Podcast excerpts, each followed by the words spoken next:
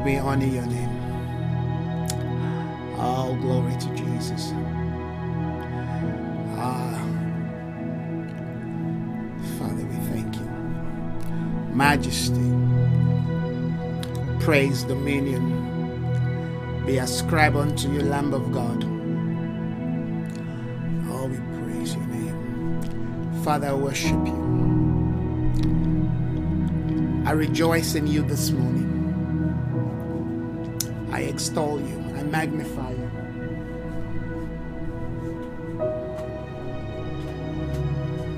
You deserve all the praise. You deserve all the glory. You deserve all the honor. You deserve all the adoration. Thank you, Father, for a calibrated sight once again. Thank you, Father, for the seen eyes, the mind to comprehend and understand. Once again, we welcome you. Oh, hallelujah. Friends, I want to welcome you once again this morning to another live session. This is the Potter's Gate online broadcast. As you know, my name is Isaiah Phillips Akintola. Wherever you are this morning, if you're able to join us, I want to welcome you for another uh, uh, session. I mean, this is the 11th uh, uh, session on this teaching that we've been doing on, you know, occupying till Christ returns. We've been talking about, you know, the dynamics of the kingdom, all right? And all of this is linked or connected to a theme God has given to us that we're taking into 2024 and beyond, title Occupying or Occupy till Christ return. That is a huge responsibility that has been commissioned, that has been given unto us. I mean, we want to understand what it means to occupy. And so I want to welcome you this morning, wherever you are. If you're joining us from outside South Africa, well, you're welcome. If you're in South Africa, I want to welcome you. I want to say good morning to you. Well, if you're outside South Africa, you know how it goes. It could be good evening, it could be good morning, it could be good uh, at night, it could be good afternoon.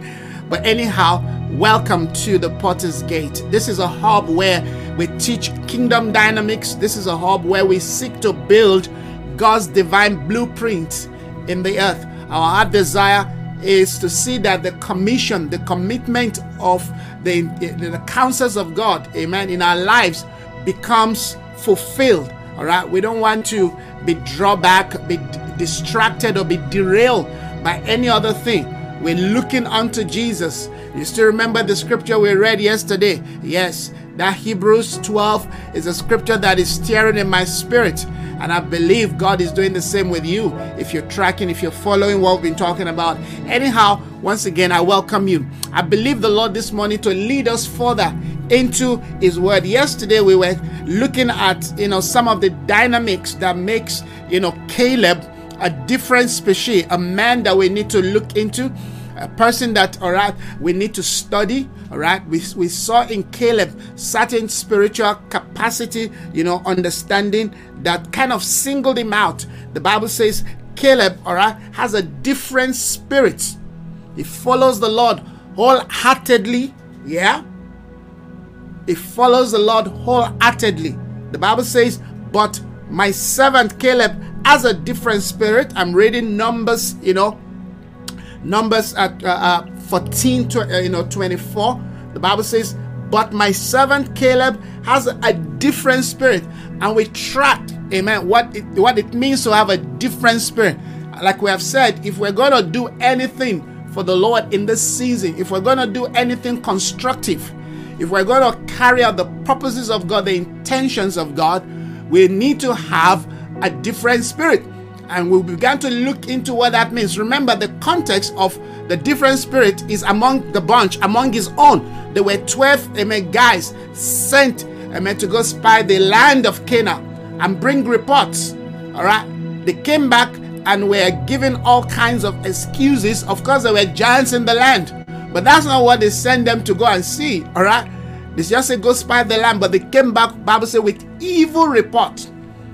And we've seen all kinds of things within the environment of, you know, what we represent as the church, as the body of Christ, and there are all kinds of evil report because of the level of faith, the level of, you know, uh, uh, uh understanding that people have. They're not able to see into. Of course, you can you look when you look at things or you look at people, you want to look at them based on your own standing, but that's not what they sent them.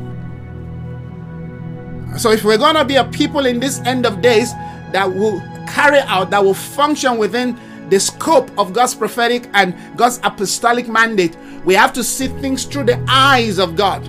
They say we're like grasshoppers before them. We don't have what it takes. The land swallows its inhabitants.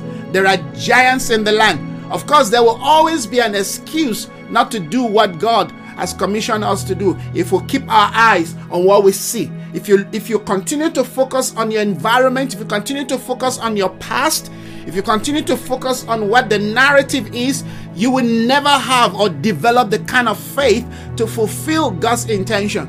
But in Caleb, Bible says Caleb said, No, we are able to, to take the land. In fact, we've got to go now and possess the land. I mean, Caleb and the rest saw the same thing, but there were two different conclusions. And so we're saying that if we are truly going to occupy the land, if we're really going to fulfill Amen. The mandate of the kingdom in our day. Listen, friends, things are not going to change if we're waiting for the right time. You know, before we engage, before we, you know, move into what God will have us do. The right time never comes. The right time is always the time that God says now. All right. But if you're waiting, like, you know, back in the days, they were waiting for the angels to come and what to steer the water. Then whoever gets into the water first gets healing. I mean, that is torture. That is torture. So we have to come into an understanding, amen, that as long as we are able to hear and we're able to see, we make the move. So these are values that we're learning from Caleb. Amen. I, I mean, I'm just fascinated by you know that qualification. Caleb, he said, but my servant. Caleb, they called him my servant Caleb, as a different spirit. And I took the time to explain, all right, what it means. We explain the two kinds of spirit. Well, we have one spirit, but you know, two function of, of you know of, of, of spirit. We spoke about all right, the pneuma, all right. We spoke about man. Okay, man is made of the breath of God. The breath of God has made me. All right, that's what Job said. The pneuma was what God breathed into man in the beginning after God fashioned man. All right, He breathed into him the breath of life. That that pneuma is a reflection of the life of God. All right, that life, you know, reside in Him. Okay, but the expressions of that life, the expressions of that life, amen, is something else the expressions of that life. For that life, amen, to be expressed, you need to grow in the fruit of the Spirit. You need to grow in the ways of God. So you hear people say, But I've got the Spirit of God in me. Yeah, you've got the Spirit of God, but you've not allowed the Spirit, amen. You've not given the Spirit expression. You've not grown, amen. That's that Spirit remains in you as a seed. The seed has not grown to become a fruit. Nobody eats seed except for birds. All right? Seed must grow into fruit, and that takes time. Anything you sow, amen, takes time to grow. And so we saw, amen, something very important. All right? That within the construct of the life of Caleb, it grew to the level whereby he's able to manifest. And that is the Ruach. And I remember explaining, amen, the difference between the Ruach, amen, and the Pneuma. Sorry, I'm just trying to do one or two things here. All right. We saw, amen, that Caleb operated from the Ruach, and I was defining the characteristics of Ruach. All right. Pneuma is there, is gentle. All right. The Pneuma is a gentleman. The Holy Spirit is gentle, quiet. But you want to move into, all right, the, the, the, the, the ministry of the Holy Spirit. Remember, the Holy Spirit comes to represent the Father, comes to represent Christ. In that order of functioning in the context of ministry, when the Holy Spirit begins to move, he moves as a ruach, is violent, hallelujah. Is is is is dogged, amen. Is rugged, amen. It cannot be stopped, it cannot be quenched. That's where the Holy Spirit then manifests as a fire, as a wind, hallelujah. Yes. as a water, as a storm. You understand all of this? So the same Holy Spirit that is quiet and gentle, amen. Yes. Now all you just do is rababa shamdarabo. The same spirit said, Come on, it's time to take the land. Let's go into warfare.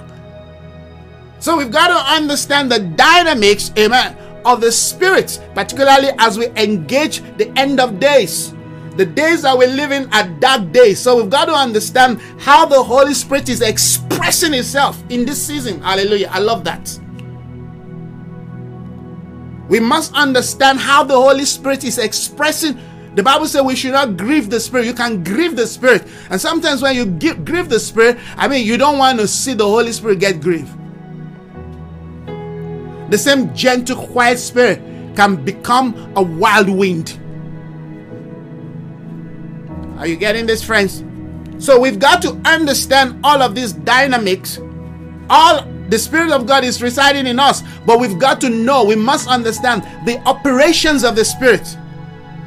All right? When the Holy Spirit begins begins to lay hold of people and wants to manifest amen the prophetic intentions of god the holy spirit takes the form amen of ruach so if you're buried or your, your church is ruach or you're bearing the name ruach or and you don't understand these dynamics you will be, you know, downplaying or you will not come into the fullness of the intentions of God. And of course, that is for every one of us. You know what I mean? We've got to know, amen. You have to build. The Bible says, building up yourself on your most holy faith, praying in the Holy Spirit. When you pray in the Holy Spirit, what you're doing is you are charging your spirit. You can't charge the Holy Spirit. Amen. You're charging your spirit, amen, to connect to the expression, to the tonation for every situation, there's a tonation to which the Spirit wants to speak, depending on the situation, depending, amen, on the condition, depending on what is on ground. Ministry, hallelujah, is in context to the circumstance that you are called to address. There'll be a time, amen, you will speak as a lamb. And there will be a time you will speak, amen, as an eagle. And there will be a time you will speak, amen, as a wild horse. Amen. There will be a time you will speak as a lion all of the four faces you've got to know, amen, within the context of who you are and what you represent in the life of the Spirit of God. The Spirit of God is a multifaceted dimension. The Spirit of God is the most complex, amen, yes, you know, a, a, a entity that you can ever interact with. If you ever think you know the Spirit, you have something else coming for you. Nobody can tell you they have a full you know, image, a full picture, a full understanding, full operations of the Spirit. No, because the Spirit, amen, changes based, amen, on the issues in time, based on what the Father wants, based on what, amen, the you know, the Lord, uh, uh, you know, had, had demanded at that time. You will see Jesus operate from all kinds of dimensions. Yes, those are manifestation of the Ruach in him, even though, amen, he, he reside within, amen, the pneuma you see, these are just semantics to help us to understand, amen, activity within the context of, of our mission and assignment. I think that is something very important. In fact, I don't think I've heard a lot of people, you know, explain this in the body. I'm not sure. I'm not sure I've heard a lot of people. I mean, you know, in fact, I'm. I don't think I've heard people really explain this two dimension because the Holy Spirit, while I'm doing this, you know, looking at this, the Holy Spirit brought my attention to this. And you see, like I was explaining yesterday, I mean, I was reading the literal Greek translation of what, you know, this character of Ruach means. You know, Ruach is like you are roaring. and the Bible says of Caleb, eh, he has a different spirit. And that spirit is manifested in how he reacted, in how he spoke, in how he saw. That's why two prophets are not the same. But we're all born again, we're all spirit filled, but yeah, but our our concept of expression, the way we look at things, the way we engage things differs. I have to call a brother this morning and also, you know, just explain to him. Because I mean, we, we can work with anybody, we want to work with people, but people must also understand all right, what we're made of. Jesus said to his disciple, You don't know of the spirit you have made of, you are made of. We are all, we're, yes, we are all made of one spirit, but our our actions and reaction, our concept of engagement di- differs. That's why you've got to know the spirit of amen, a ministry, a leader before you go and submit yourself. You have to understand, amen, the spirit by which somebody is operating before you go and join affinity. All right, you can clash. There can be a clash of spirit. You're both Christian, but you can clash because, amen, how they have shaped you, how they have, you know, built you up, amen, is totally different from, you see, they shape us, they build us for the kind of ministry they've assigned to us. Are you getting this?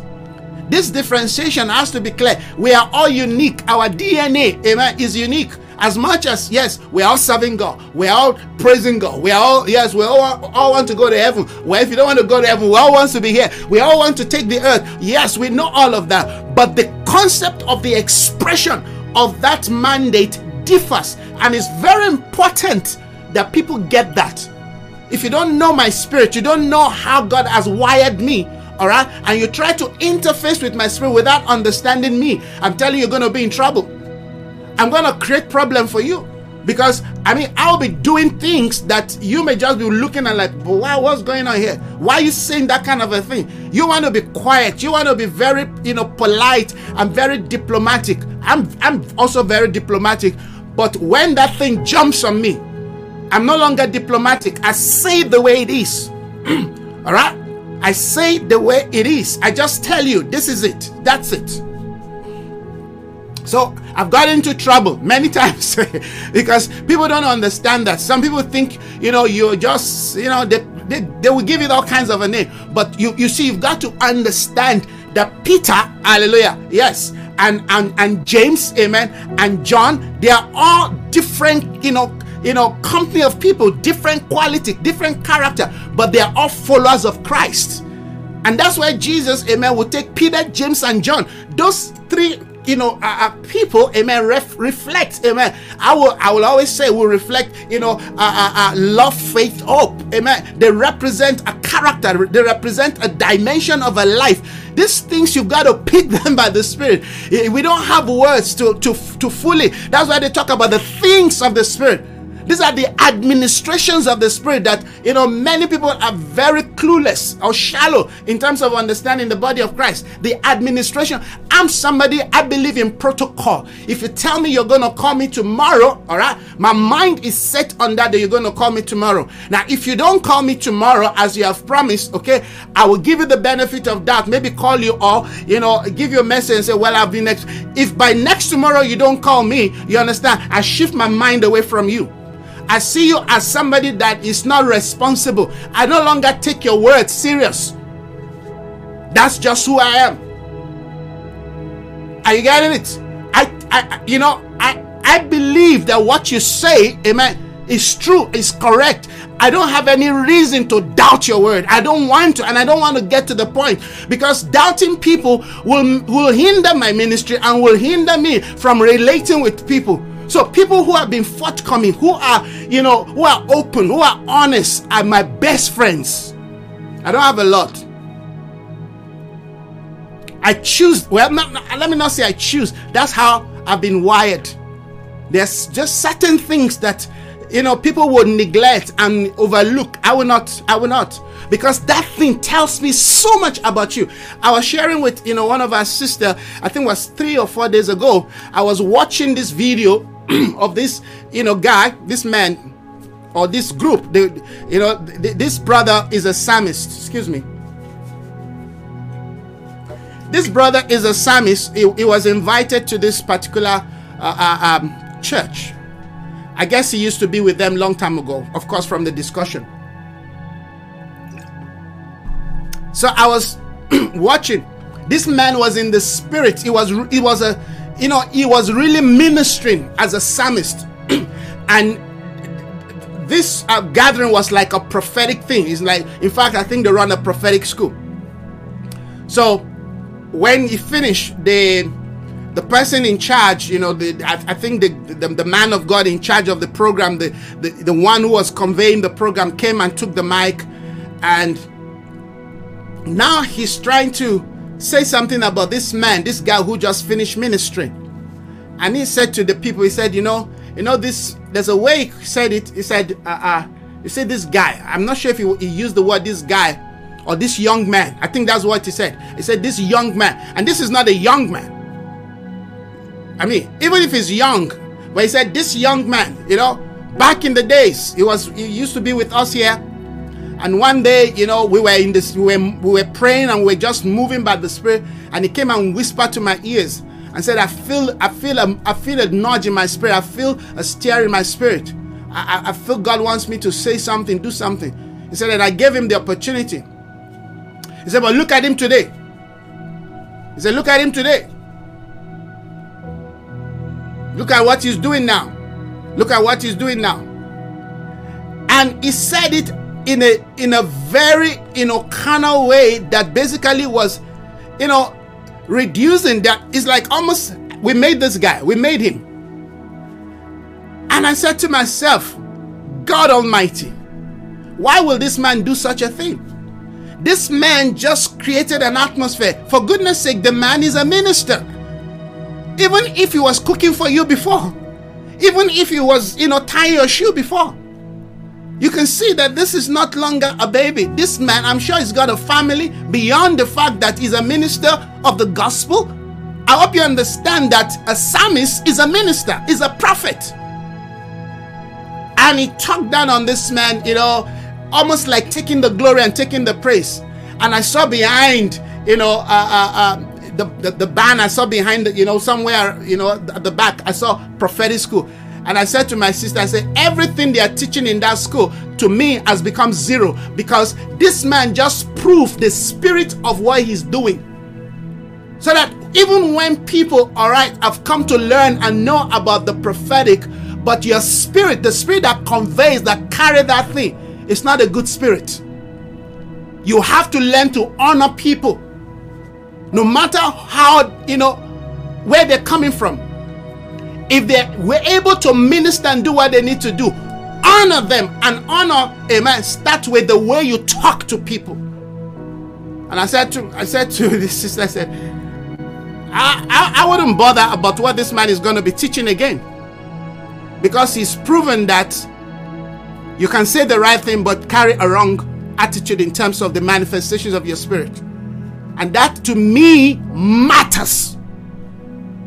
It matters to me how you address people. It matters to me how you give people attention. Because those things they speak volume about amen. What you know, friends, we're in a day where those little things that they had to deal with, they had to address before Esther could stand before the king are the same thing they are addressing today. You know, most time we may not even give attention to those things. We may not even bother about them. But those are the things the Holy Spirit is highlighting. Those are the things the Holy Spirit is highlighting. How you how you look at people, what you see, you know, how you talk to people, how you interact with people.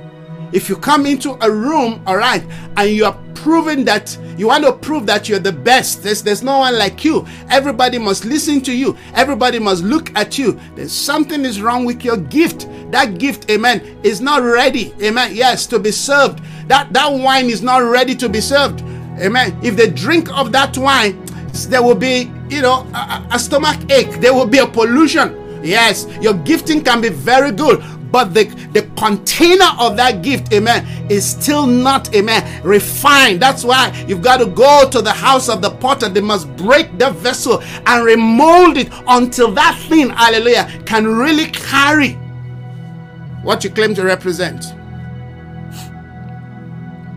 Am I making sense, friends?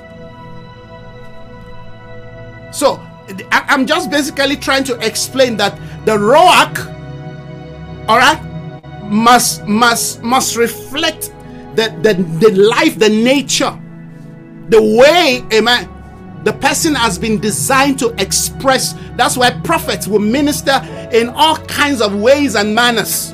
And if you don't understand it, you will get angry or you will feel, amen, somehow. But you need to know. You see, the, the, the Spirit of God does not violate, yes, human dignity Not, yet. hear what I said. The Spirit of God does not violate human dignity. The Spirit of God seeks, amen, to guide, to protect, amen, to cover. Even in times of mistake, the Holy Spirit will still come and whisper. The day the Holy Spirit, amen, makes you to be rebuked openly, then you know that you've not been listening to all the inner correction, all the secret correction. You've not been listening. So they bring you to a place where they judge you openly. And that's still part of the spirit. But before they get to that point, they would have been dealing with you. They would have been sending, you know, all kinds of things secretly. They, of course, why would the Holy Spirit want to disgrace you? The Holy Spirit is not about disgrace. So many of those things you see people tell, you know, somebody comes and give a prophetic word. No, no, no, no, no, it's not the Holy Spirit. The Holy Spirit does not work like that. All right. So we're tracking how, amen. Yes, uh, uh, the difference between the ruach and the pneuma. The ruach is the expression, amen, of the of the formation of the life, of the character, of the belief system. Yes, of all that it takes to carry out, to represent. Because I mean, we live in a we live in a physical world, we live in a real world, and we must engage that world, amen, through certain value system, through certain attitude, through certain character. Are you getting this? Yes. Not rude, amen, not proud, Amen. Not, you know, e- easily angered. No, we don't do all of that. But there's a way the Holy Spirit wants you, amen, to relate, to interact, amen, to manifest. There's a way they want you to manifest what, you know, this spirit, the spirit of God. The Bible says to as many that are led by the spirit of God. To be led by the spirit of God is not just some nice and quiet moment. Sometimes you can be led by the Spirit of God. Amen. Like I was yesterday, I told you guys I was led by the Spirit of God to go talk to this girl whose I mean whose body was basically a breast was showing, showing. I mean, it's like everybody, you, you everybody that can see can see. And I said, but this is just, you know, inappropriate. This this is not a good dressing. All right, many people I'm sure will look at that. Some would have been patched with the spirit of lust just by looking at her. That's a principality. That's a spirit. That's a demonic spirit. All right, seeking to destroy people's destiny. And I walk up to her and I said, This is not right. If you have a kid, would you want your child to dress like this? Well, we live in a day where it's my right. I can do whatever you want to do. Sorry, not not when there is a, a company of people in the earth called the ecclesia, the church. We have the ability to correct, to rebuke. And of course, I did it politely. I mean, that's a good part of me. if that was in my country, I would have rebuked her sharply. But you can't do that here. but I still corrected her. But if, if I was in my country, I would have said, Who's your father? Who's your mother? Who gave birth to you? I would have spoken to her in a way that she would cry. But yeah, you can't do that, or else you'll be arrested. All right, even though I had that in my mind, but I still told her your dressing is just not. I mean, come on. So we have to understand how to do things, how to relate. So the Bible says that Caleb, amen, had, has a different spirit. That's what that's just what I'm trying to explain. He has a different spirit. Spirit can be seen in terms of amen, how how how we respond. Spirit can be seen in our actions. Spirit can be seen through a refined character. Spirit can be seen through amen, a reformed behavior. Hallelujah. I think that makes sense now. The intentions of God is that our spirit, soul, and body, amen, cooperate, amen, in terms of the expressions of God's, you know, our will and purpose. Sometimes the Holy Spirit will just tell you, say nothing, don't reply, say nothing. And sometimes the Holy Spirit will say, reply. And this is the way I want you to reply. Yeah, we have to train and build our spirit to such level. Caleb, my servant, Caleb, my servant, has a, a, a, different spirit and follows me. You see, when you have a different spirit and you follow Christ, you can never go wrong. So you can't say, well, the spirit is moving me. All right. But what we're seeing manifesting contradicts one who is following Christ. Because when you follow Christ, you manifest, you express, you display the fruit of Christ. They said to Abraham, Walk with me and be mature. When you walk with God, you will you will you will display mature fruit. Amen. People will be able to pluck from you and eat you. Like I said, you can't eat a seed. The seed, the spirit of God is in you. Oftentimes, amen. That spirit is there like a seed, just there, comatose. All right. Yes. But when you begin to engage that spirit through prayer, through intercession, through obedience, through submission, that spirit begins to gain ascendance. Remember, it's not the Holy Spirit growing you, it is your spirit growing as, your, as you allow the Holy Spirit to gain expression, your spirit grows. And that is what we declare when we say, Amen. The spirit man, the inner man, Amen, gets to burst forth. Hallelujah. It comes forth because the outer man wants to hinder block and, and and frustrate amen the life of the spirit the authority the government of your spirit man. The soul doesn't want you amen to be governed by the spirit. But as you pray as you take amen authority amen yes as you continue to walk in obedience as you surrender as you study the word your spirit start growing. That's the reason why i did that last book amen yes how to grow in your spirit, how to become strong in your spirit. You can become strong. And when you are strong in the spirit, you just obey God. Like this morning, the Lord said to me, just, just call this brother. I called him. And I told him, this is it, this is it, this is it, this is it, this is it. Oh, you've concluded. No, I've not concluded, but this is what I'm saying. Because that is what the Spirit of God, you see, you've got to build yourself to such a level that you can trust your own spirit. Hallelujah. So when you hear the voice of God, I miss, amen, the 12th. When you hear the voice of God that says, come, you don't start looking at them. No, you obey. You know, we live in a society where God speaks to you. First of all, you first look at every other person. Uh, did they also hear the same thing? Or what are they going to think if I step out? No, Peter stepped out of the boat I am very sure that, that, that they were part of, you know, the disciples were saying to me, are you, are you, are you out of your brain, Peter? You mean you're going to actually walk on water? You're a fisherman. You understand this. You understand the dynamics of water. You know, you know you're going to sink. No, not Peter. He's heard. Come. If it's you, Master, bid me to come. He stepped out. And this is what I believe the Lord is calling us into. We have to, amen, uh, break away from the shadow of the rest, break away from the shadow of other Christians, break away from the shadow of other believers. If you have heard, if you have the ability to hear the voice of God, step out. Don't wait for the approval. Be the standard. Remember the concept many are called, few are chosen.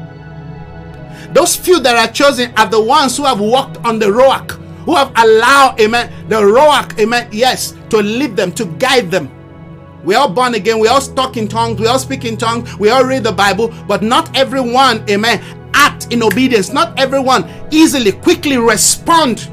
After all, they all came back and they gave a report. What was their report? It was an evil report according to the scripture. We're unable, we cannot. We can't take the land. We cannot occupy the land. Caleb said, No, we are able. In fact, let us go now. We will occupy the land. What did Caleb saw? What did Caleb hear? You understand? What, what is Caleb tracking in the spirit that they are not seeing? So what am I saying? There's a separation taking place right now in the body of in the body of Christ. Don't let people say, "Oh no, we're all the same." We're not all the same. Our obedience, our actions, our response to the to the work of God, to the word of God, to the will of the Father separate us. And you can live in the shadow of other people and never step into what God has ordained you for because you know those people were born again before you. You understand? They've been in the Lord before you. Some of those guys were in the Lord before Paul. But look at the way God used, you know, Paul. In fact, he called himself, he said, I'm the least of all the apostles. I'm the least. I was the last born, the last born in the house. God, he raised the last born, hallelujah, to, you know, to, to, to, to advance his, his purpose and his intention. And you know, when the last born wants to do something in the house, everybody's got an opinion. I mean, you were just born yesterday, sit down there. What are you talking about? Come and sit down there. We've been here before you. We know how this thing works. Is that not what they said to, to David? But you see, these people have been interacting with God. It's not, it's not how far, it's not how long. No, it is how close you're walking with God. Caleb was walking with God. Caleb understood, amen. He, he's been trained, he, he understood something that others did not understand, even though they were all leaders, because they were leaders sent. Caleb has a different spirit, and we need to know we've got to track what makes Caleb's spirit different from the rest. What makes, amen, this guy the person that God is willing to transact with, that God is willing to use, that God is willing, amen, to send, that God is willing to give, amen. I mean, look at look at the kind of a place they gave him, a mountainous place, a place that is occupied by giants, by the sons of the Anakites. They are the they are the people living there. The Canaanites were living, amen, in that place called Hebron.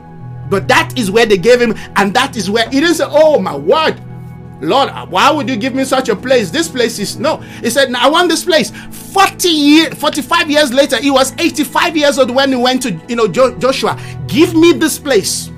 This is the place I've been promised by Moses. You were there, amen. When Moses said, This portion of land has been allotted to me. Now, hallelujah, I'm 45, I'm you know, I'm 85. My vision has not grown dim, my strength has not weakened. I'm still strong as in the day that you know Moses sent me out to go to war. I am still as strong as that period in time.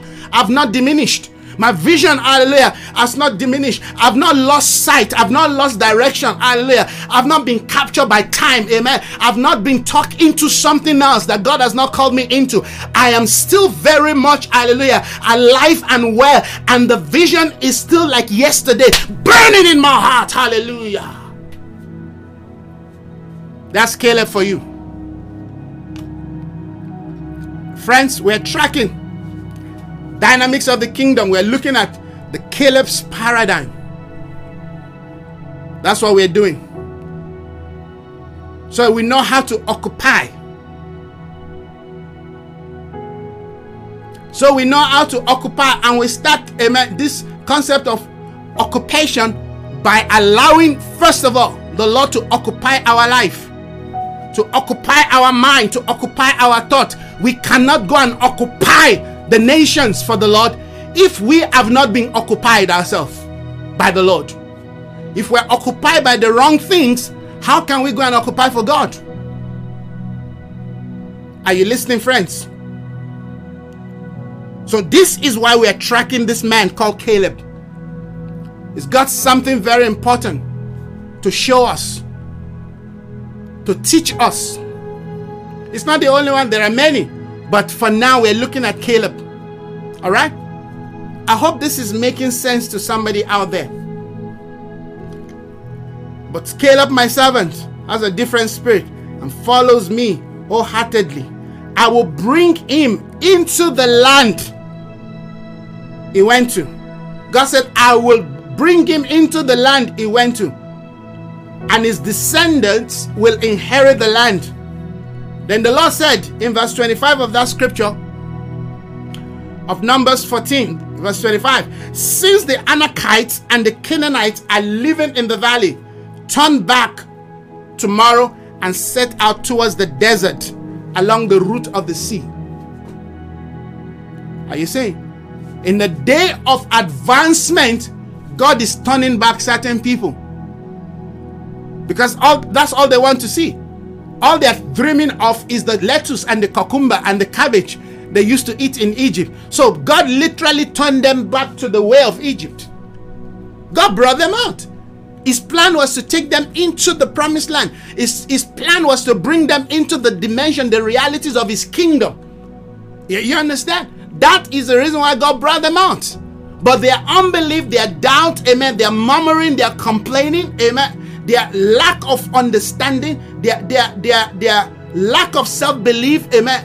Yes, all of those things that were negative that they had built up, amen, eh, in Egypt is now playing against them. God said, since you guys says the Anakites are there, the Canaanites are there in the valley, tomorrow turn turn back towards, amen, the desert along the route of the Red Sea. Is that not where they're coming from? Then the Lord said to Moses and Aaron, how long will this wicked community grumble against me? This is God speaking here. How long will this wicked amen community, amen, you know, grumble against me? I have heard their complaint. I've seen their grumbling. So tell them, as surely as I as I live, declares the Lord, I will do, I will do to you the very things I had said. In this wilderness, your body will fall. Every one of you, 20 years old and more, who, who had been counted in the census, who has grumbled against me, not one of you, amen, will enter the land as swore to as swore by uplifted hand. Can you imagine? This is God speaking here. Not one of you will enter the land that I swore by uplifted hand to make you your home, except Caleb, son of Jephunneh, and Joshua, son of Nun. As for the children that you have said will be taken and be plundered, I will bring them into the land. And they will enjoy the land. This is God speaking here. Now, this is serious. The issue of faith. Remember, faith is not just about being able to possess something for yourself, faith is about carrying out the, the, the intentions of God in the earth. Faith, amen, is about carrying out the mandate of the kingdom. So let's let's make this clear. Lest you think that faith is just being able to get and build that little thing that give you your own security. No, faith is about advancing. They that must come to God must believe that He is. Faith is about coming into the things that God, hallelujah, wants to see manifest. Remember when we're talking, I said, all right, that what we're dealing with is not just limited to your own little vision. Amen. This thing we're talking about is bigger than our own little vision, our own little empire. This is about advancing the mandate of the kingdom of God on earth. This is this is entering into what we call the dream of God, the vision of God, the purposes of God. And sometimes when you enter into that dimension, you don't get to be popular. you may not even be celebrated because what we want everybody should celebrate us. No. Your life is a conduit. Your life is a channel, a portal. Amen. Is a tunnel for the things of God to flow into the earth. That's what we're talking about. And when you understand that, you know that you cannot hold back. God swore by his hand lifted, you will not enter the land. As for the kids, the children that you said, all right, uh, the enemy is going to plunder them when we leave. God says those children are the only one that will enter. So let's quickly finish you know, this concept that we, we, we began yesterday, we began to look at some characteristics, amen, of um, of Caleb.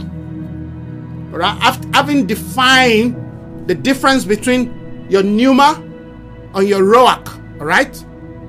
What it, what it means to have a different spirit is expressed through the ruach.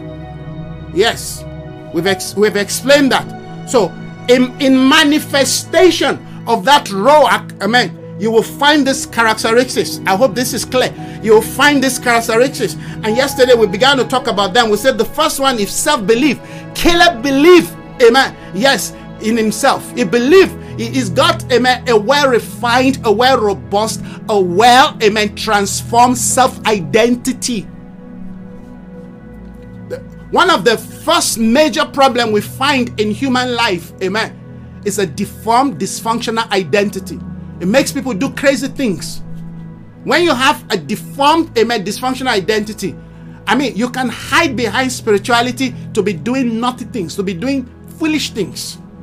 Self, I, you know, you know, insecurity, dysfunctional identity is the most, if you ask me, the most dangerous manifestation of the fallen human nature, because that thing, all right, will hide behind anything. We'll hide behind achievement. We'll hide behind, you know, poverty. We'll hide behind success. We'll hide behind, you know, wealth, financial wealth. That thing will hide behind career. I mean, you will need to have an advanced, an advanced, a well advanced, mature discernment to, to unravel self, you know, uh, uh, insecurity in people's life. Many, 99% of our battles, amen, are insecurity, lack of, you know, well developed, mature identity. So, you know, this thing will make you do things that, I mean, you will never believe. I believe is the lack of our true identity that makes us to sin. I believe that was one of the things that caused Adam to sin in the garden. Because God have spoken, God have defined who you are, they've given you authority, they've given you power, only for the devil to walk into your garden and you just stay mute. Here's your wife telling you something that contradicts what God has said, and you're just like, and here you are the same person that God brought the animal or all the animal to, and you name them. You are able to identify each animal by you know by their nature, and you surname them. Now it's time for you to exercise your authority over the realm God has positioned you, and you're just quiet. What happened to him?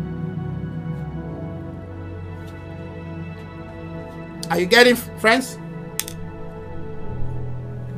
So Caleb for him to say we are able to take the land, it means he was very aware, amen, of his identity. Remember, our identity is not sourced in ourselves. Our identity is sourced in God. Like I always say, you don't even know who you are until you collide with God. You collide with Christ. You don't even know the vision of God for your life until you meet with the Lord. You may be born with the vision, but you'll never be aware until your spirit wakes up, until your spirit is awakened. A lot of things fall in line when we are spiritually awakened. That's why the issue of salvation matters. All right? That you give your life, to give your life to Jesus is not about going to heaven, it's about being awakened into the reality of your essence, of your purpose on earth. When I was, before I was awakened, my life was a wreck. My life was like nothing. I was nobody. I was depressed. I mean, I felt like the whole world is against me. I mean, and then you grew up in a in an impoverished environment. There was nothing to be you know you know to be written good about my life. It was just totally a waste. I don't have a sense of purpose. I don't have a sense of life. When I gave my life to Jesus, like 360 degree, was a complete 360 degree turn around. Yes, I want to go to heaven, but that was a list. It's like I just it's like I was awakened. Wow. Suddenly I begin to see myself in a new light all the things that I believe I could not do before I gave my life to Jesus, suddenly I begin to realize I could do this thing. The, as I read the word and begin to understand what the Bible says, I begin to see myself. It's like the word basically was showing me my true image, my true identity. And that was under the charismatic. You know, it taught me a lot of you can get it, you can proclaim it. And then I began to grow and began to grow, and because there was this dissatisfaction in me, even when I've discovered this thing about myself, there was still still longing. I'm like, but so ah, is there any other thing to this thing we're hearing? And then God began to now expose me to other people, to other mature, more mature, you know, believers, more mature materials, more, you know, more in-depth book about the ways of God, the ways of the Spirit. I'm like, wow. It's like you, you thought you were awakened. I was much more awakened. And I realized that I, my spirit needs to grow and develop and mature. And I mean, the things that I thought I knew and I was celebrating is like they just became like a foundation, a stepping stone. I was more, amen. I became aware of God's intention and purpose for my life. And that's what gives us identity. What gives us identity is that we are aware of God's purpose and plan for our life. What God ordained my life for, not what my father or my mother thought, not what the environment say. No, but what heaven ordained me for. Before you were formed in your mother's womb, I knew you. It changed my life.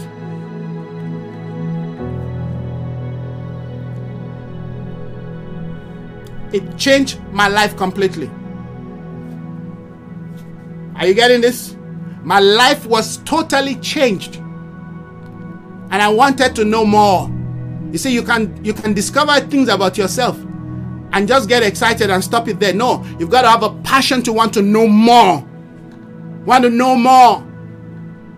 And that identity began to allow me to start rejecting things that I would normally accept. I remember that identity led me, all right, to, I mean, I was, I've shared this, I was a personal assistant to the pastor of my church, which back then was the in church. When you mention Christ Chapel, you mention Tunde Joda, you know, back there in Nigeria, I mean, it's like that was it. It's like you've come to the Mecca of, you know, of the charismatic. I was his personal assistant, and I could remember the Lord said, I, I want to teach you, I want to build you. And I thought, okay, yeah, I'm going to go to Bible school, yeah. Guess what? At that time, that church was running one of the largest Bible school in Lagos. And the Lord said, No, you're not going to there. I'm sending you to Benin. I'm sending you to Idahosa's Bible school. I'm like, God. So I could remember, I could still remember when I went to tell, you know, uh, the assistant pastor because the pastor was not, you know, around. He had traveled to, you know, UK. So I went to tell the assistant pastor, Pastor Bayo, I said, uh, uh, I want to go to Bible school. He said, okay, yeah, you can go, To, you can register in Bible school. We got Patmos. I said, no, I'm going to uh, Benin. He said, did, did pastor know about this? I said, no. That's what I'm telling you so that when he comes, you can tell him. because I don't know how to face him. He's like fire on the mountain. You're in trouble. Are, are, you saying that what we're teaching you here is not good enough? I didn't know. I was just zealous, you know, just following what the Lord is saying and doing in my life, you know. I didn't know I was putting myself in trouble. I mean, remember at this period, is the church housing me. Is the church that was I was living in the church, you know, uh, uh, you know, quarters, staff quarters. I didn't have a house to myself, and yet you want to leave the church? Are you out of your brain? My income was basically coming from the church. How are you going to survive all of that? But I knew I could hear God. Hello? I knew God spoke to me. The rest I don't know.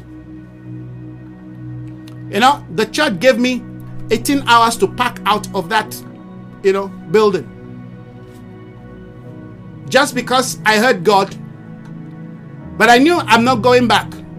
And that was how God delivered me from the charismatic. I didn't know God was bringing me out of the move, out of a move that I was celebrating, even though I was already feeling it has to be more. But that was how God began to trans, trans you know, transmit me out of.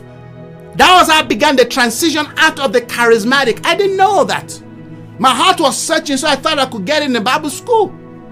And I knew that it's not this Bible school, it's that one there. In fact, at that period in time, somebody offered all right, to you know to take me to UK to what they call Amstead Bible School. There's a back very important, you know, well-known Bible school back in in the days. Am, uh, you know, Amstead Bible School is in Amsterdam. One of the best, one of the well-known Bible school. I said no, I refuse. I said God told me to go to Benin. I was that crazy. I mean, Maybe I should have just accepted going to Amsterdam Bible School. I mean, imagine now in UK, I would have been in UK for maybe for 30 years. I refused it. That was how sure I was. I mean, I said, maybe God could have, if God wanted me to go to Amsterdam, He would have, you know, told me that. But He told me go to Benin. And what a time I had in Benin. Yes, I was I was in Bible school, but I was in the school of the spirit. I was in Bible school, but I was not in Bible school. God took me to Benin to go and learn how to pray. I came out as one of the best students, but I didn't go to learn, you know, theology. God took me to go and engage me about spiritual things because you know by midnight I'm already praying. I had I had this brother, his name is Levi. We were prayer partners. We will pray through the night, and God was speaking to us about things to come, things in the future. I'm telling you, many of the things that I'm doing today were established 1990 when I was in Bible school. I could see the future. In the same Bible school that God told me, God told me that man, the archbishop, must not lay hands on you, he must not ordain you. Heaven spoke to me. When they called me, they said, We want to make you one of our pastors. God told me, refuse it, reject it. I didn't know what God was doing. I was just obeying. I told you guys, the most important thing that can happen to you is your ability to hear God. My sheep hears my voice, regardless of the authority or the old prophet or even the young prophet that come and say, Thou said the Lord. If heaven has spoken to you, you judge what people are saying by what heaven has spoken to you. If you cannot hear God, you are the mercy of what other people will be suggesting to you.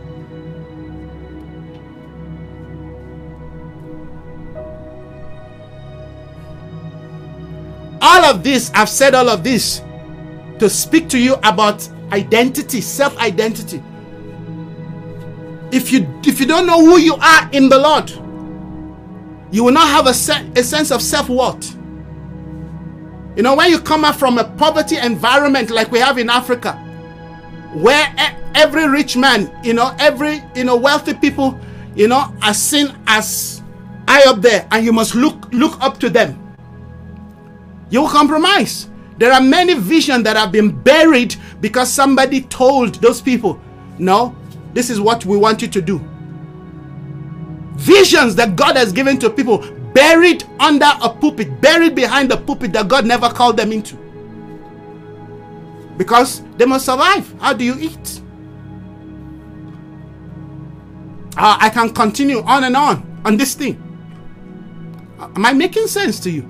If you live in a poverty environment, you grew up, particularly in Africa, if you're born in Africa, I'm telling you, you first of all must ask the Lord to break, to help you break away from that, you know, in, inherent, you know, you know, mindset that limits, that hinders. Even when you are brought to wealth, even when you are brought to a large place, if you have not dealt with that spirit, that thing will still be showing up.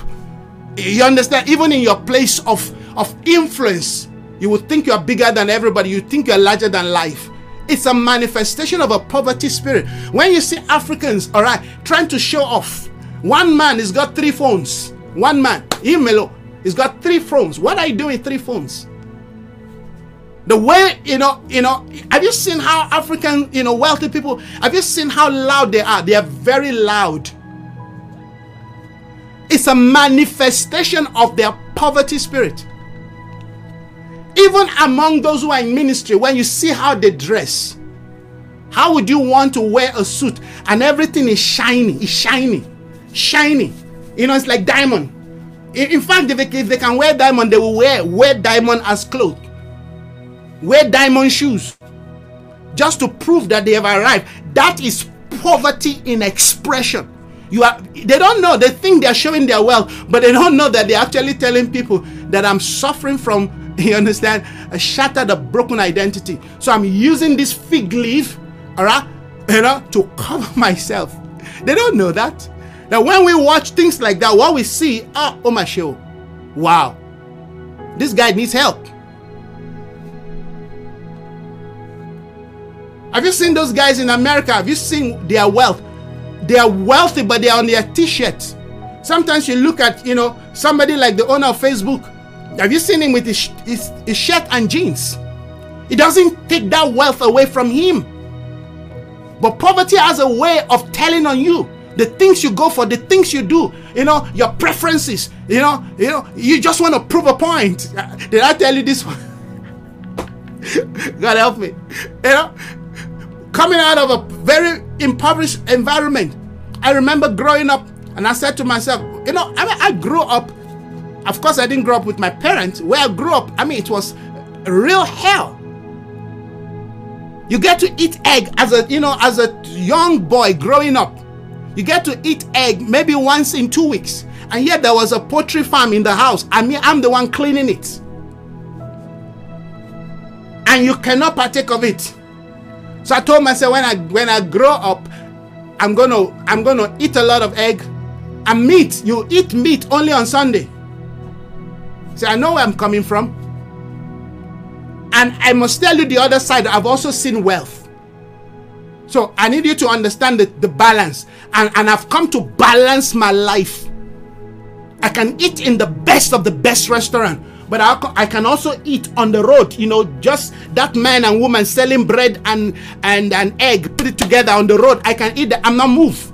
That's why you know. You understand? I I can I can enter a limousine. I don't feel anything about it's a limousine or God knows or you know no. But I can also take a taxi. It doesn't change who I am. I, I, hope people will understand this. When you have to do certain things because of your caliber, because of your value, because of your worth, something on the inside of you is not healed.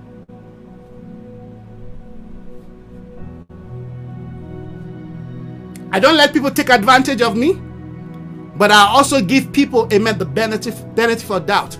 I serve people, but I also take service. I also want people to serve me and honor me. Yes. But if you can't do it, you understand? I will not crucify you for it. But if you can do it and you don't do it, I will rebuke you sharply. I've done it. I did it two days ago to somebody. I know my what, I know who I am, I know where I stand. My value is not judged by what you see around me. I define my value by what I carry. The most expensive thing in my life, amen, is the purity of my oil. The Bible says, amen, of a pure nut oil. Have you have you heard that in the Bible? The oil is pure. That olive oil is pure. You know what it takes to, to get a pure olive oil? So you don't want to mess with what I carry. If you mess with it, oh, I'm gonna I'm gonna come hard on you because would like to you know they, they, they, they like to try you know sometimes. Let's just see his reaction. Let's you know. No you don't do that. Jesus rebuked martha in our own house because she could not recognize the moment. She could not recognize honor. She's the mature one. She's the elder el- eldest one. But she's blind that when honor comes into the house, you see it and you change what you're doing. Yes, people have abused the concept of honor. That's why we're going to be talking about the issues of fatherhood. You give honor to, there are people that honor are due to, you give it to them. They say, give honor to whom honor is due. Listen, you don't buy honor, it comes through age, through experience, through the dealings of God. Let me tell you something. True honorable people, when they open their clothes, when they open their shirt, you will see scars. Honors are, are, are acquired by scars. Scars. Scars. The honor is not the shirt, it's not the suit. But there's something they carry on the inside that when they speak is life. When they speak is wisdom. That's why we've got to teach people, particularly this generation. If we don't teach about fatherhood, for all the men of God, maybe listening and watching me, if we don't teach the right concept of honor, we will lose a generation. A whole generation is almost lost. Just because everybody think, all right, uh, your pastor is not your pally. Your apostle is not your pally. It's not somebody you give high five to. It's a person of honor. In the house, children must know, amen, the difference between playing with their father and honoring their father. They say, children, obey, honor your fathers. The society tells us, well, you call your father by, the, by his first name. you don't do that. If the society tells you that when you come home, you say, no, no, no. You want to live long? you want to prosper? You honor your father. I don't care how who your father is. Your father can be a drunk and every day falls into the gutter. You don't disrespect your father. Yeah.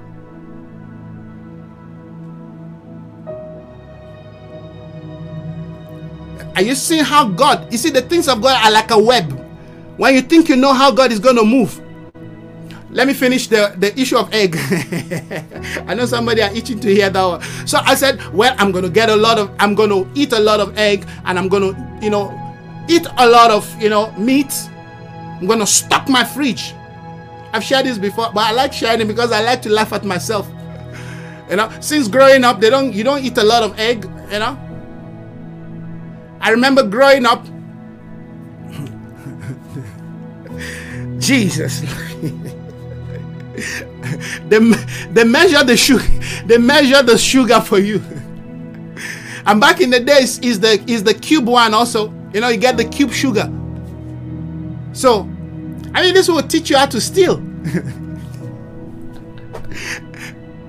They would have counted the cubes. So you take two cubes. The other person will take two cubes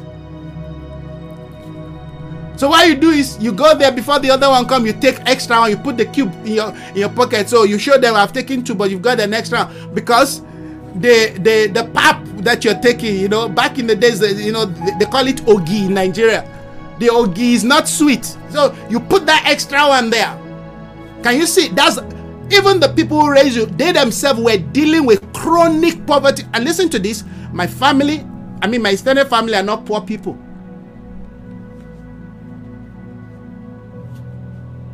They're not poor people. You see, but that mindset, you you you think you are you're being you know you're being difficult. You know, in fact, not a thing. They know that, and it's not. You can see when other kids come, other kids, all right, who who family are okay, doing well, ah, they can do whatever they want to do. So that shaped my mind when I grow up, I'm going to buy cartons of milk. Uh, you know? and that's what exactly what I what I did with the egg. and I cook. and I I make sure that I boil six eggs. And I can't finish six eggs, but I'm trying to prove a point to myself. six eggs. And sometimes I try to finish all the six eggs. And you know what? You know what what is going to happen when you eat six eggs. You are just going to be polluting the whole atmosphere. Nobody will be able to sit around you. And behold, that was what I was doing. You're just releasing all kinds of gas. And one day I said to myself, This is foolishness. this is foolishness. this cannot be right. But you see, you want to prove a point. The same thing with meat. You eat because now you can afford to buy it. You do it to the point that it becomes silly. You know, you're just indulging yourself. You, be, you almost become a glutton. Just because you came out from an environment, you see, that shaped you to think, to act in a particular way. And that's poverty. So poverty is not about having or not having, it's a state of mind. And that speaks into identity. And that's why I said Caleb, amen. He understood his, himself. He had, he had, he had what is called self belief. That's not what the humanistic people teach you. Not the self belief of humanism, this is a self belief that if God says, This is who I am, this is what I can do, this is, you cannot work for God if you don't have self belief, if you don't believe in yourself. If you don't, I mean, imagine you as a prophet, you've prayed up, and God gives you a word to go and give somebody, or God ask you in the morning, get up, call this person, give this word, and you are you are you are dancing in your own you know foot. You are afraid. Why are you afraid? You don't have self belief. So Caleb, amen has self belief. He had, of course, like we said yesterday, he had resilience. He was resilient. Amen. You can't stop him. Adversity can't stop Caleb. You understand? The Canaanites, the Jebusites in the land could not change his mind. You know, have you have you tried to go to certain places and just about you are about entering that place, you make a U-turn? Or you said you're going to talk to somebody about something, and before you get to that person's place, you, you make a U-turn, not because the Holy Spirit told you that, but because you were afraid.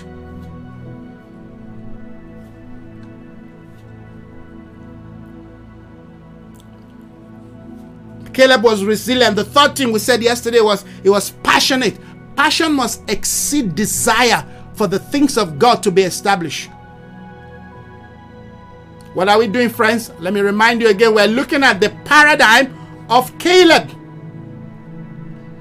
And I said, what? Passion must exceed desire for us to be able to birth the things of God.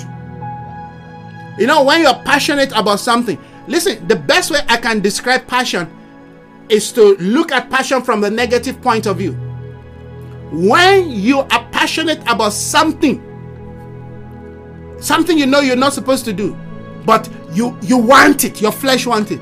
You know how even all the excuses you try to you know bring out doesn't work. If you want to commit a sin, I mean, have you know that we don't commit a sin through desire, we commit sin through passion. Passion is like something that is burning. when amen, one of the sons of, of, of David had, had the desire to want to sleep with a sister, they have sister. There was nothing, there was nothing, hallelujah, that could stop him. He was bent on doing it. That same idea, that same commitment to, to, to want to do something should be what we should be putting into doing things for God. And um, you see, that's the best way I can explain it. I want to use the negative to explain the positive. When you're passionate, amen. Back in the days when you were unbelievers, when you're passionate about catching a girl, going out with a girl, you that girl, uh, she's gonna fall. She's mine. You would do everything to make sure that girl notices you. And if in the in the other hand, I guess girls also do it when they want a guy, they would do anything, everything to get the attention of that guy. Passion burns. You'll be holding fire like this, but you will still be going because of passion. The thing is burning you. like the book, like the Bible says in the book of Proverbs. Who keeps a coal of fire, amen, within within his bosom and not be burnt? That's passion. When you are passionate, there is nothing as impossible. Passion will make a way, will find a way out. So your desire, amen, must be a stepping stool to your passion. If you're not passion, passionate about the things of God, then uh, the devil can talk you out of it. Circumstance can talk you out of it. You see, every day I pray, God, increase my passion to remain righteous.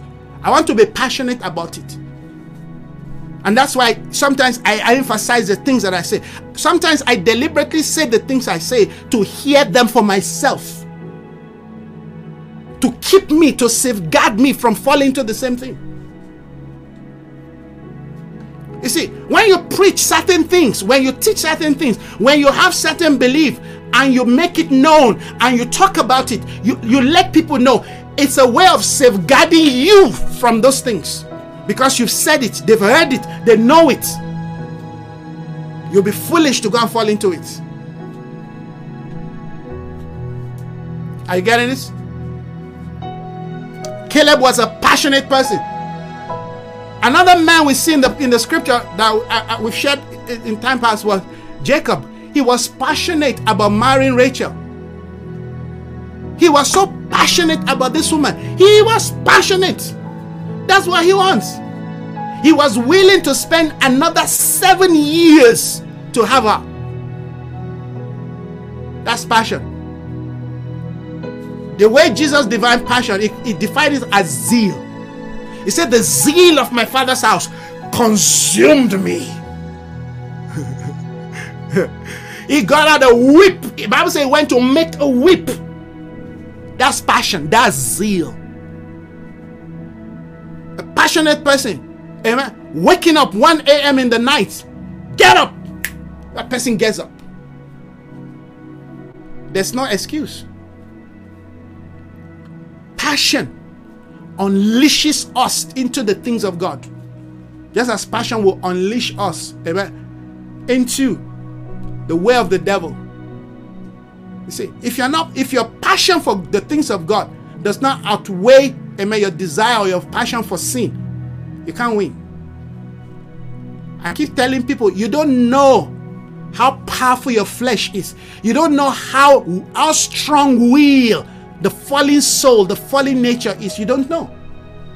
If you know, you won't be treating that thing with oh well. No. You will be you will be determined. Amen. You'll be deliberate about it. Are you getting this, friends? Got to be passionate. This guy was passionate. He said, I want it now. He said, We can take the land now. Now, if you send us, we're ready. And of course, the fourth one, it was a man of empathy. He knew how to reach people, he knew how to relay with people. Empathy is very important as part of the character that makes this, you know, quality of man that we find in Caleb. It was the manifestation, amen, of the Ruach, a different spirit, a different belief system, a different philosophy, a different attitude, a different view to life. His view to life is kingdom. Give me the land.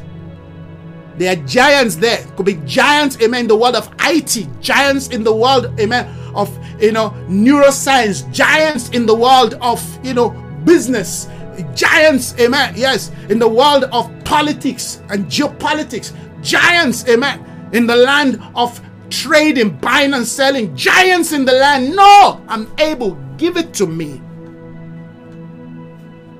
Giants in the world, amen, of politics, and we're able, we will change the narrative. You see, they are bent to see change. They are bent to take the land. They are bent, amen, to start their own, you understand, label, to start their own, com, you know, communication, you know, uh, uh, service, their own media house. Giants in the land were able to take it. As long as God has given you, you don't look at uh, the giants there. You don't look at how massive, how big. No. If God has given it to you, you begin to align yourself, amen, to what God will have you become to take it. And I believe that you know the the last 45 years that Caleb they were grooming Caleb, they were training him. That's why we know that delay, amen, it's not denial. There are things God has said to you, it's not forthcoming. It's not that God has forgotten. No, they are preparing you, they are prepping you, they are aligning you, they are training you, they are equipping you. Sometimes they will take you to certain places for you to go get and gather certain skill. All right, when you're done with that, they take you to another place. All of that is not the fulfillment, they are preparing you. Like I always say, oftentimes our preparation are assumed as the manifestations of the gift. Many people are still being prepared to enter their gifting, but when they come into certain things, they say, ah, wow let's build three tabernacle here. This is a nice place. They didn't take them up there, amen, to build tabernacle. God wanted them to learn something, to see something, to understand something.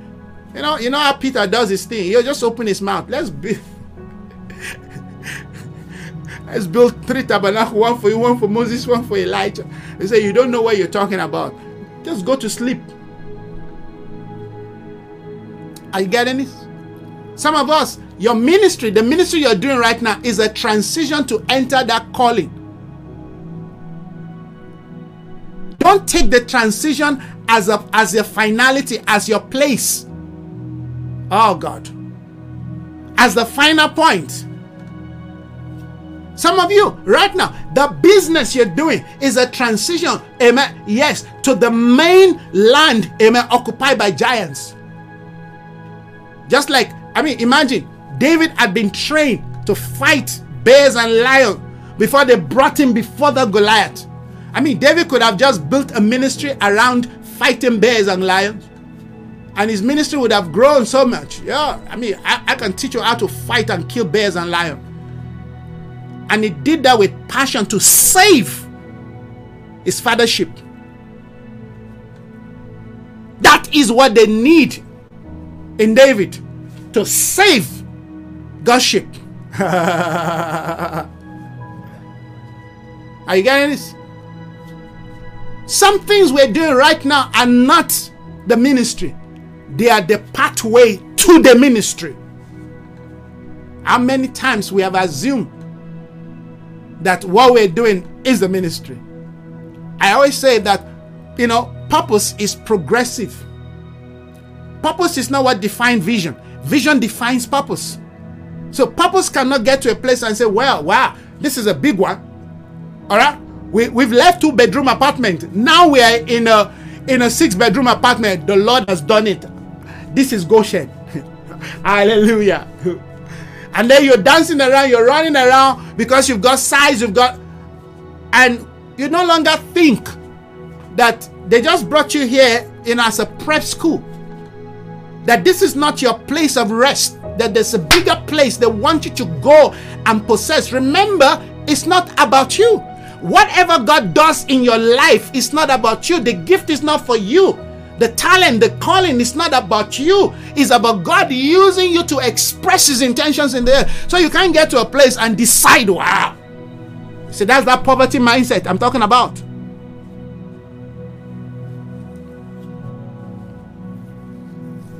You've grown, never had a car. Suddenly, they gave you a car. You're able to buy the second one. And you're like, wow, this is nice. No, they gave you a car just to test, just to enjoy that car. Okay, maybe for the, the next two, two, three years. Then you're gonna leave that car behind because they're taking you to another place. So that when you see car or somebody try to bribe you with a car, you say, sorry, I left two behind.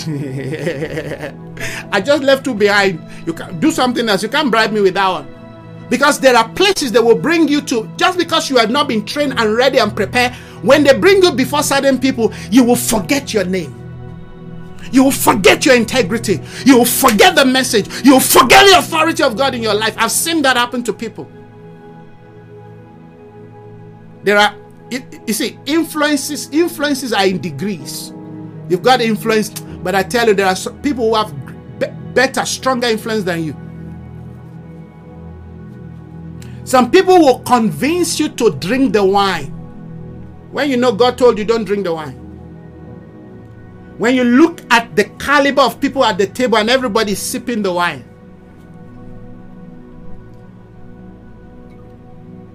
Everybody's, by the way, this is water, it's not wine. Everybody's sipping the wine. I like, what's, what's your problem? But can't you see? This, this is Bishop X this is Bishop D. This this is Apostle Y. This is uh, you know uh, uh, Supreme Mother X. this is Mother in Israel you understand? And all these people have got things bigger, larger than you. They've achieved things higher than you. What would what would be going on in your mind? So what's your problem? And this all these people they run church. They're, they, they're doing their ministry is doing well, but they told you don't drink the wine. You will need to believe. You will you will you must have a backbone, earlier of God backing you for you to say, sorry, no, I don't, I don't, I don't drink that. Sorry. And if they want to insist, you get up, you walk out. Regardless of whatever you're gonna be signing, regardless of what you're gonna be doing, you know, because headquarters has spoken. Or can I easily talk you out of your core values? Certain men of God don't even have personal core values. Oh yeah, yeah, yeah. No, we preach the Bible. What are your what are the values that guide you as a person?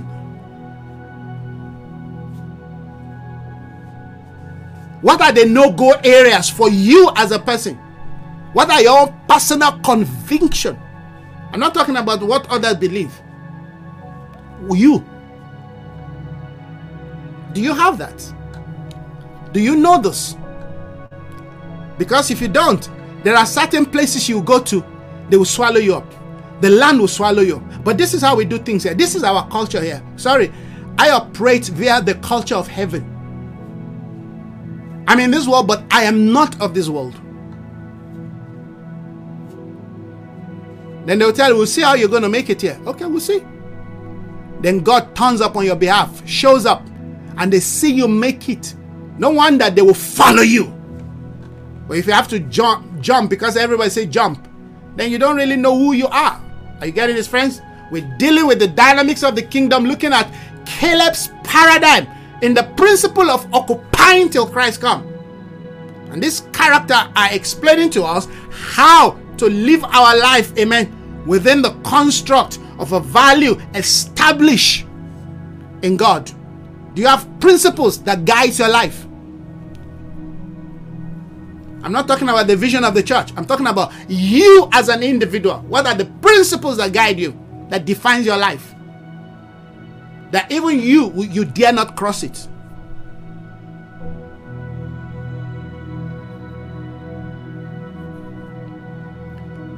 If you cross it, you're done for. That's the end of your ministry.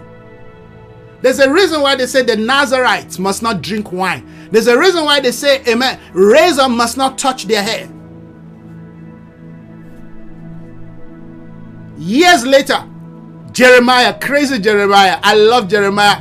he called the sons of the Rechabite. He called them, brought them into a, you know, into a private chamber. Put all the wine down. Say, guys, your father, your fathers, your uh, you know grandfather, they are long dead. They they are the covenant with God. They are dead. You are the new generation. Come on. You are the new generation of the apostolic. You are the new generation of the prophetic. Drink wine. Hey. Drink the wine. Nobody bothers. This is the 21st century. Come on. Nobody cares. Nobody bothers. Drink the wine. The sons of the Rechabite say, Sorry, Jeremiah. The covenant that our father made with God is the same covenant that we stand by today. Our mouth does not touch wine.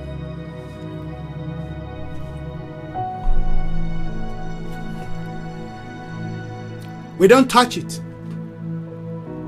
The fact that our fathers and great grandfather are dead does not mean that we break the covenant. I told you, this is not a contract, it's a covenant. Listen and listen well. A contract you can break after the expiring date. But this is a covenant. Jeremiah was testing the sons of the Rechabite. They were they were part of the nation of Israel, but they are of a different order.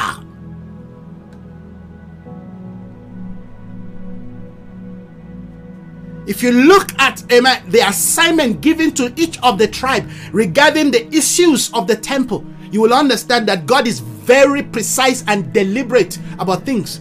There were tribes that they were set, amen, to carry the utensils in the temple. No other tribe can do it it is left for that tribe. Do you know your tribe? Do you know the values that drive your tribe? I mean, I've got my own tribe. I, am looking for amen, the values of my tribe within the bunch, within the multitudes. I'm at home with my tribe. Yes, we're all Christian, but we are not all from the same tribe. Our assignment defines our tribe. So how we behave, how we talk, how we act, amen, you know, speaks into our tribal, you know, lifestyle. These are these are very important things. Let somebody talk you out of what heaven has commanded. They said to Amen, the young prophet, My father said you must come to the house. they said, Don't go, don't eat, don't drink, finish the work, move. Now they convince him. That's why I'm telling you about influence. for you to be able to maintain the issues. Listen, friends, let me say this again in case you don't understand what I'm talking about. God is not just about interested in what you do for Him, He's interested in how you do it for Him. I cannot overemphasize that. That is why Caleb, amen, is of a different tribe, of a different order, of a different spirit. And that spirit is what we are tracking. They say he's got a different spirit. What makes that spirit different? That's what we've been talking about. Because somebody will say, Why are you fussing? What's your fuss? What's your issue? Let's do the job. No, it's not just about doing the job. If it's about doing the job, amen, Coca Cola will do it better than us, Pepsi will do it better than us. General Motors will do the job better than us. There are companies in Babylon, if they give them the work, amen, of the Great Commission, I can assure you in the next seven years, they would have finished the job. Finish. They'll be asking God, what next? the job is done. Because they've got all the system put in place. We see, God is not about that the issues, like I was saying yesterday, the issues of taking the earth, the issues of taking the mountains, the issues, hallelujah, of, of bringing down, amen, of, of you know, of, you know, bringing down the mountains, filling the valleys, you understand, causing the crooked paths to be straight. It, that issue requires a prophetic spirit. That's why, amen, they speak of John the Baptist. There's a construct of a life, there's a dietary system within that order. There's a way we dress within that order. Why did they take time to explain to us, amen, the food of John? You understand?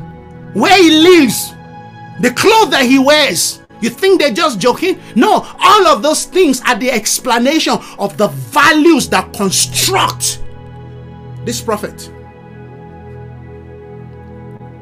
And with all of that, we still saw him ask the question Are you the one to come or should we be waiting for another one? So that tells you how important, how deadly this thing that we're handling is.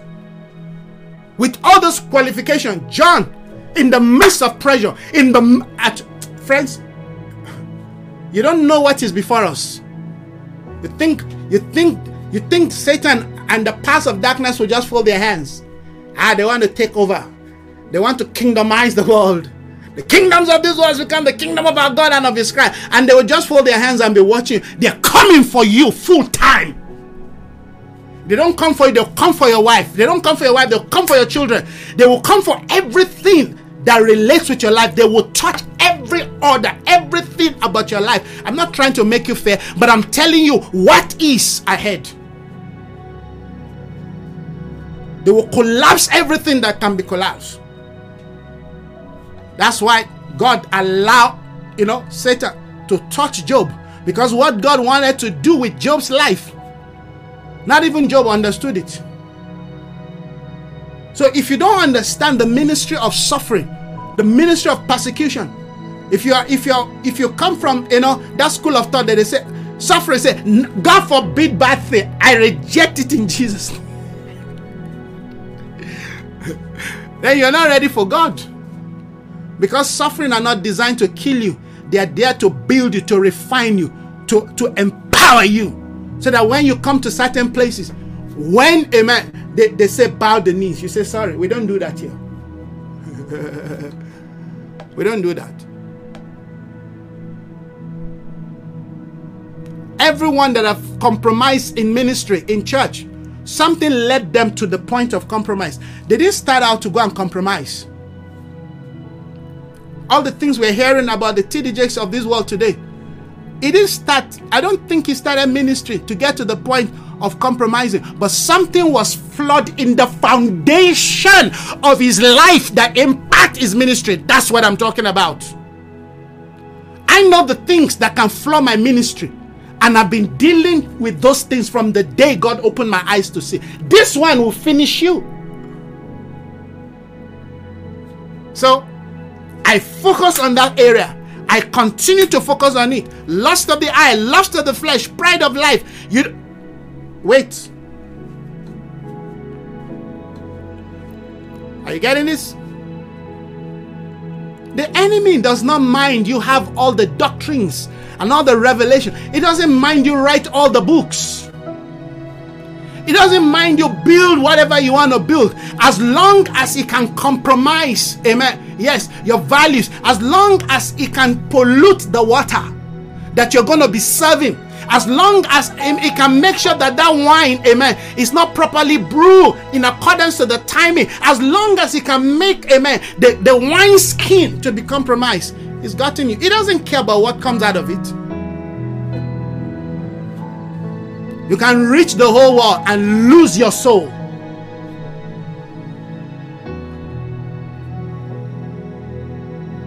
What shall it profit a man, the Bible says? to gain the whole world and lose your soul. That's not the message you preach to unbelievers. That's a current message that should be preached, that should be taught in the body of Christ, that should be taught to leaders, to pastors, to prophets, to apostles, to teachers. You can do all of those things, and God still says, I don't know you. That's my that's my greatest fear. And that's a good fear. If you don't have such a fear, then something is wrong.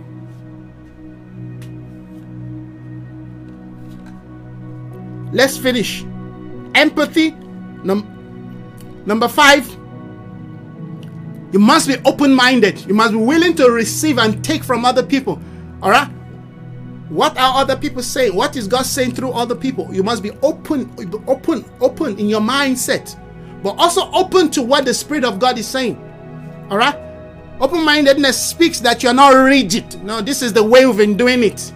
You've got to understand the context of the season. So what is God doing now? What is the what is the temperature? You understand of the spirit now? What is the direction? What are the instructions of the spirit now? Yes. Don't stand on the same thing you you stood on 20 years ago. No, there's a progression. There's a change taking place. Nobody's saying compromise the value, compromise the vision. No, the vision is still the same. Amen. But the wine skin must be aligning to the season. So, in whatever season you find yourself, amen, you adapt. You adapt and you continue to do what God will have you do. I'm not going to speak much on that. Of course, amen, you, you've got to have vision. This, this is these two are connected. Open-mindedness and vision. Vision is not just about what you have received from the Lord. All right, that one is clear. But this vision, amen, is the ability to maintain the vision. In other words, what you're seeing daily. What are you seeing daily? All right, if you focus on the wrong thing, you'll be seeing the wrong thing. But if you're focusing on the right thing, that right thing will be informing and be feeding the core vision. Now, some people have a vision that God wants them to carry out, but they are not they are, they are not dressing that vision. They are not watering that vision. All right. Their eyes are seeing the wrong thing. They are focusing on the wrong thing. So at the end of the day, they lose, you know, the, the authority or the life or the power of the main vision. What God told you in the beginning, you've lost it because you are not finding that thing. You're not feeding that thing daily. All right. The seventh one, courage. You see, Caleb was a very courageous man. I'm just, you know, mentioning this and just explaining, but it's a whole note here. All right. Courage. You must have courage. I'm able. I can do it. I'm not beaten, defeated by time. I can I can take that thing. I'm able to do it because God had invested something in me. All right. And of course, the eighth one is discipline. You can see that. I mean, if somebody can wait for 45 years, there's nothing greater in terms of expression of discipline than that. That's discipline. Not too many people have such discipline to hold on to a promise, to hold on, amen, to something you understand? You've got to have discipline. We've done a lot of, you know, study on this point, particularly when we're addressing the issue of discipline. All right. Number nine, humility. You find humility, amen, in this concept. Number two, 10, you find influence. You find influence. And in fact, I went as putting few others. Number 11, you find integrity. We can continue. But I'll stop here. These are powerful points that allow us to identify what it means for Caleb to have a different spirit. As for my servant Caleb,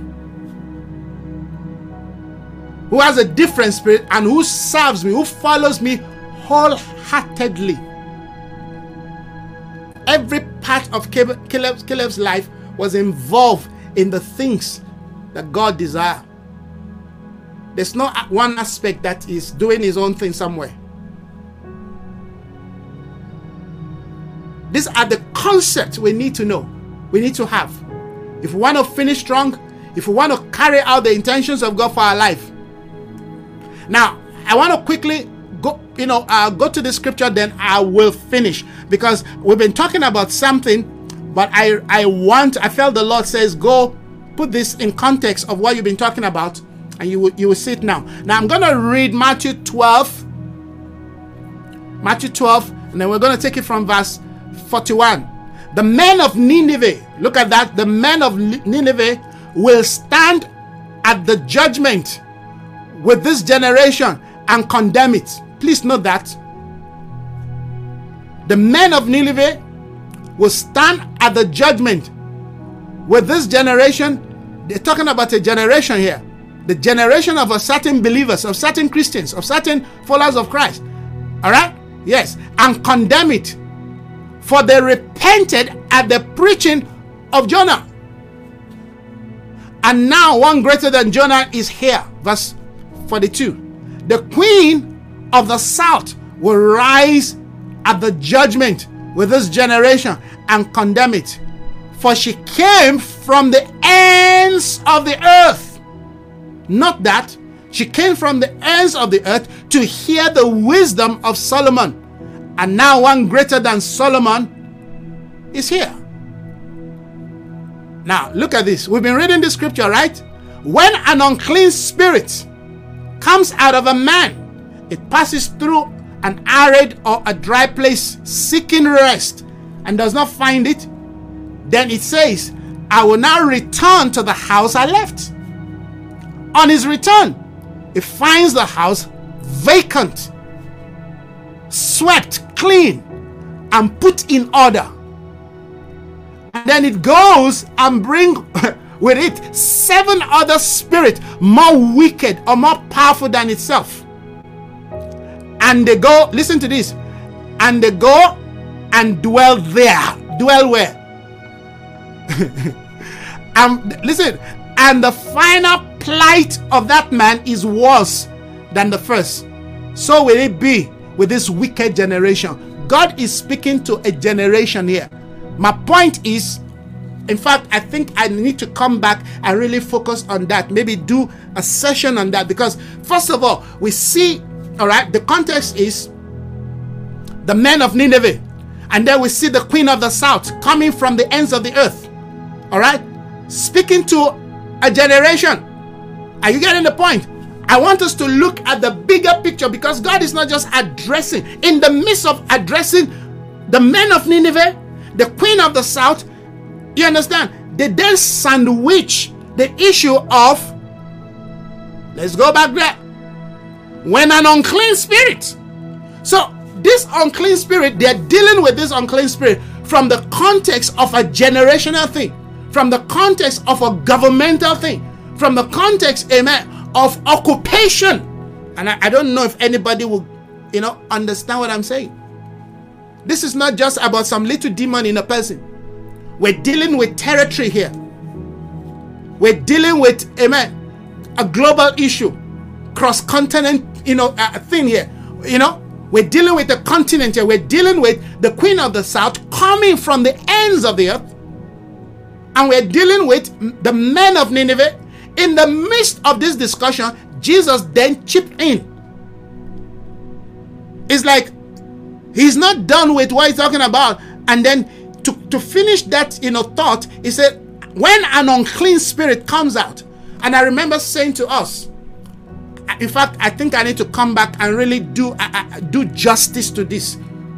When an unclean spirit comes out of a man, it passes through a dry place.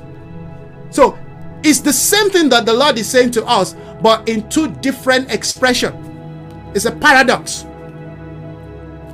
And I remember saying that, yes, in time past, we've had a church, we've had a philosophy of a church that are focused basically on verse you know, for, you know, 43, casting out, you know, unclean spirit, casting out devil, but not in the context, amen, of a governmental, you know, authority, of divine occupation, of advancing the intentions of God. And that's good to some level, but now the Lord is adding, amen, layers into this concept of truth. That yes, we, when we cast out devils, when we cast out demon, we don't leave the place, amen, garnished and clean, unoccupied. Because the demon, the spirit, can come back to see. We say spirit, amen, a disembodied personality. By the way, let me quickly say this. When they speak about Nineveh and they speak about the queen of the south, they're also speaking to us, amen, about the rulers, if you will, the authorities that governs those realm. And that connects to, amen, how? The Bible says when Jonah was sent there, they repented. So basically, there was an exchange.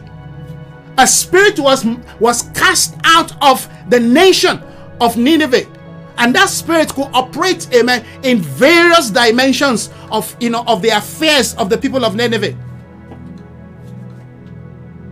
The thing is, there was a greater influence. And you cannot influence, amen, a place, a person without occupying that, that, that person, that you know, place with, amen, the right truth, with the right information, with the right sense of values, with the right sense of culture.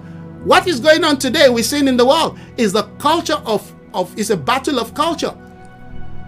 Our idea of Christianity is kept and pegged to the church, to the four walls of a building.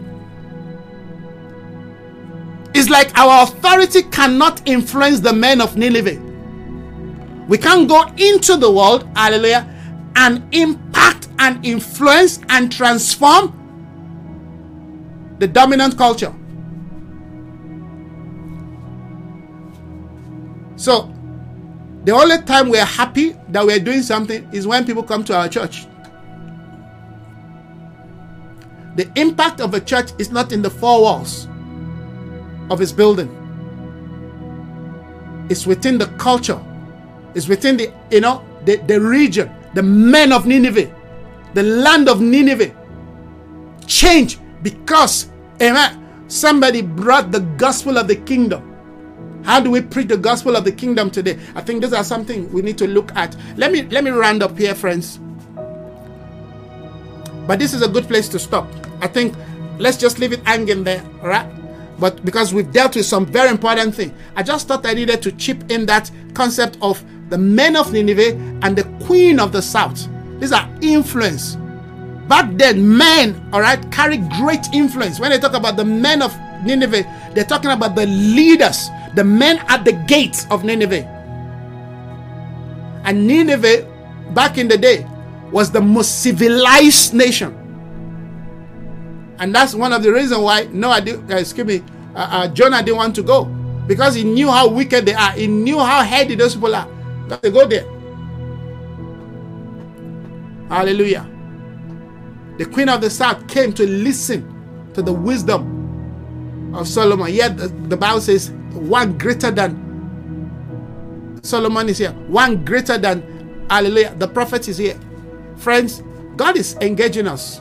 And the more we look into this thing, we see how deep this assignment is. And we recognize that we need the values of Caleb in order to finish this thing. Thank you so very much, everyone, for joining this morning. Really appreciate it. I appreciate your time. I know there's so much we have said, there's so much we have declared this morning. And I believe that God will help us to continue to advance in the light of this truth. Can you see how God is really building this work? It's growing daily. We need a vision. We need sight to see, to understand, to walk, amen, in the full capacity of what is required of us in this season. The order is changing, the template is changing, the wineskin has changed. Let's change. God bless you. We'll see you again. Bye bye.